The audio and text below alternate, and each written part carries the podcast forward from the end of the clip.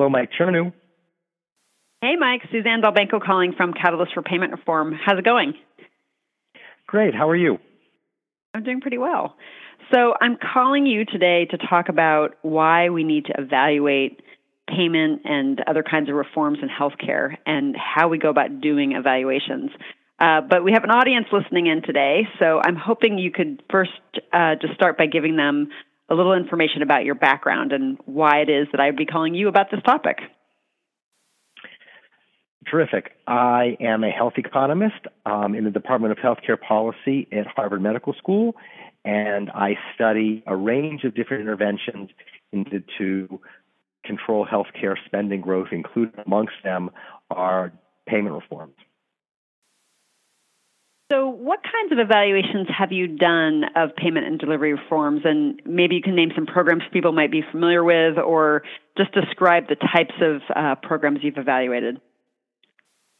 Sure. So, we did a large multi year evaluation of a population payment reform program implemented by Blue Cross Blue Shield of Massachusetts uh, called the Alternative Quality Contract.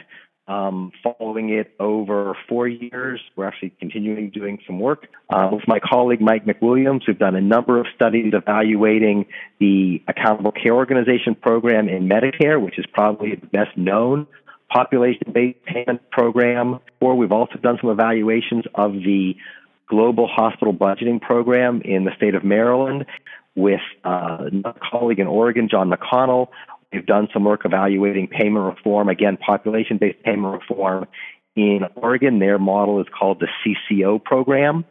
Um, that's Medicaid. So essentially, my work has spanned commercial, Medicare, and Medicaid.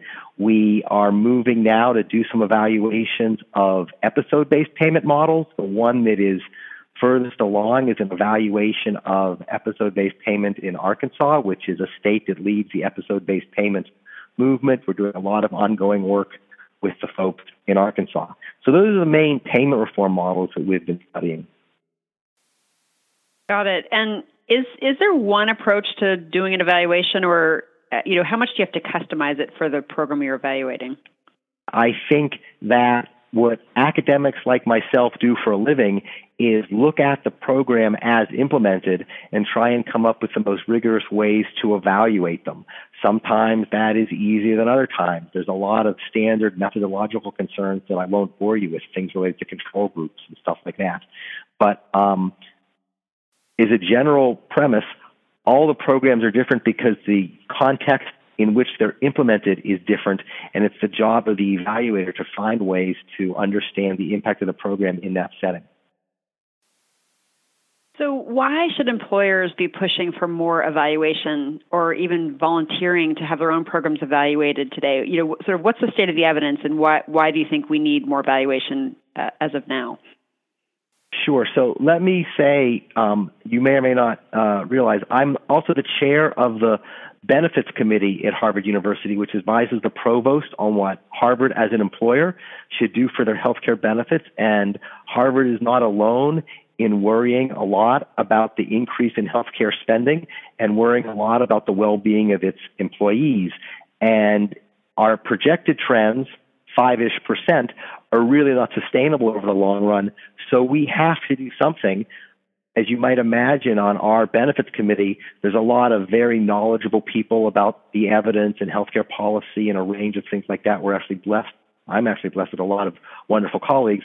We also pay a consulting firm and an employee benefit consulting firm to help advise us. It works for a lot of different employers. Um, and I will tell you that our meetings would be a lot quicker and our path forward a lot clearer if we knew what really worked. And so my perspective is that most employers understand that controlling healthcare spending growth is imperative for their success as a company, and they're looking for strategies that they can use that will help stem the tide of rising healthcare spending growth, but they have to do it in a way that doesn't unduly harm their workers. Of course, benefits are a benefit to the workers. And so there's just a remarkable lack of evidence about the impact of some of these programs. You can go back in history and find certain things. I'll pick on disease management. I don't mean to if people on the phone are really um, uh, vested in disease management, but I think that's an example where the enthusiasm got way ahead of the evidence. And given all the effort that's going into controlling healthcare spending and improving value, I think it's important for the evidence to keep up. So individual employers can gain by understanding the impact of their programs, maybe tweaking their programs in particular ways, and more broadly by allowing evaluations, they help contribute to the public good of knowing how well different types of models work. There's a lot of important outstanding questions for which there's relatively little information. And the more we can understand what's happening, the more we can avoid wasting time on things that don't work and trying to improve things that show potential. Well, you know, I'll take some responsibility for the fact, as our name implies, that we helped catalyze a big payment reform movement. So there's been a flurry of activity and lots of implementation. But I think in that tizzy, people maybe didn't proportionately emphasize the need to actually figure out if what they were implementing was going to work. so um, we're we're kind of playing catch up here at CPR and really trying over the last year and a half and going forward to you know highlight the need to do these evaluations. So um, you know if you don't have the the perfect scenario where you start a really clean experiment and at the start you figure out what are the metrics you're going to use to decide if it worked or not and you know make sure you have all the data um, you're going to need to do that. You know, let's let's go to the messy real world. You know, what what can employers do, or what do they need to think about at the start of a new program to ensure that they're going to be able to decide if it worked or not? Yeah. So first, let me say, I would not slow down or delay or otherwise um, diminish the the implementation of something because you're trying to work through evaluation. I think that evaluators can do their best to understand if things are working. I think that um, what employers really need to do is find the right partners to help them think through what how they might evaluate the program as they want to do it. My personal view is, except in some exceptional cases, that any one employer's program is probably too small in a sample size sense to necessarily identify exactly what happened for that program. That's not always true. Some employers are bigger. Um, but by pooling their data, by working with others, by working with evaluators that may have access to other data, you may be able to actually leverage the experience you have with data coming from the outside to help understand if the program worked. I think one of the biggest challenges, which is not something that employers should worry a ton about, is figuring out what the right control group is. I think the recent slowdown in spending around the recession made a lot of people think what they happened to be doing then must be working, and then the uptick in spending suggested, well, maybe they were just benefiting from favorable general trends. So coming up with the right control group is what's important. That's very hard for any single employer to do. So finding the right partner, people that might have the right data, working with their sometimes their insurance carrier may have data from other uh, clients. For example, they may have other clients that have implemented similar programs that be could be pooled together to understand if the particular program in question is working. Um, those are the type of things that one needs to about. And my general sense, and I realize this is self serving, but I also believe it, is talking to people that think about evaluations for a living is probably a better course of action than trying to ponder how you would do the exact evaluation internally.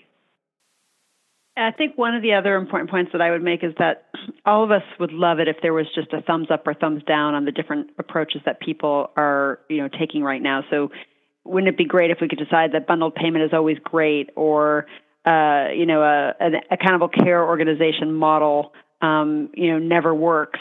But the truth is as you as you put it the context ultimately impacts how well some of these reforms work. So it's not just about you know did it work or didn't it work but also you know what context was it in and what lessons can be drawn or what can we learn about what's not working so we can make tweaks to make it better. So it's not a clean business. It's more of a messy business. And I think you've helped outline that a little bit. Um, so, uh, Mike, thank you so much for taking the time to talk with us.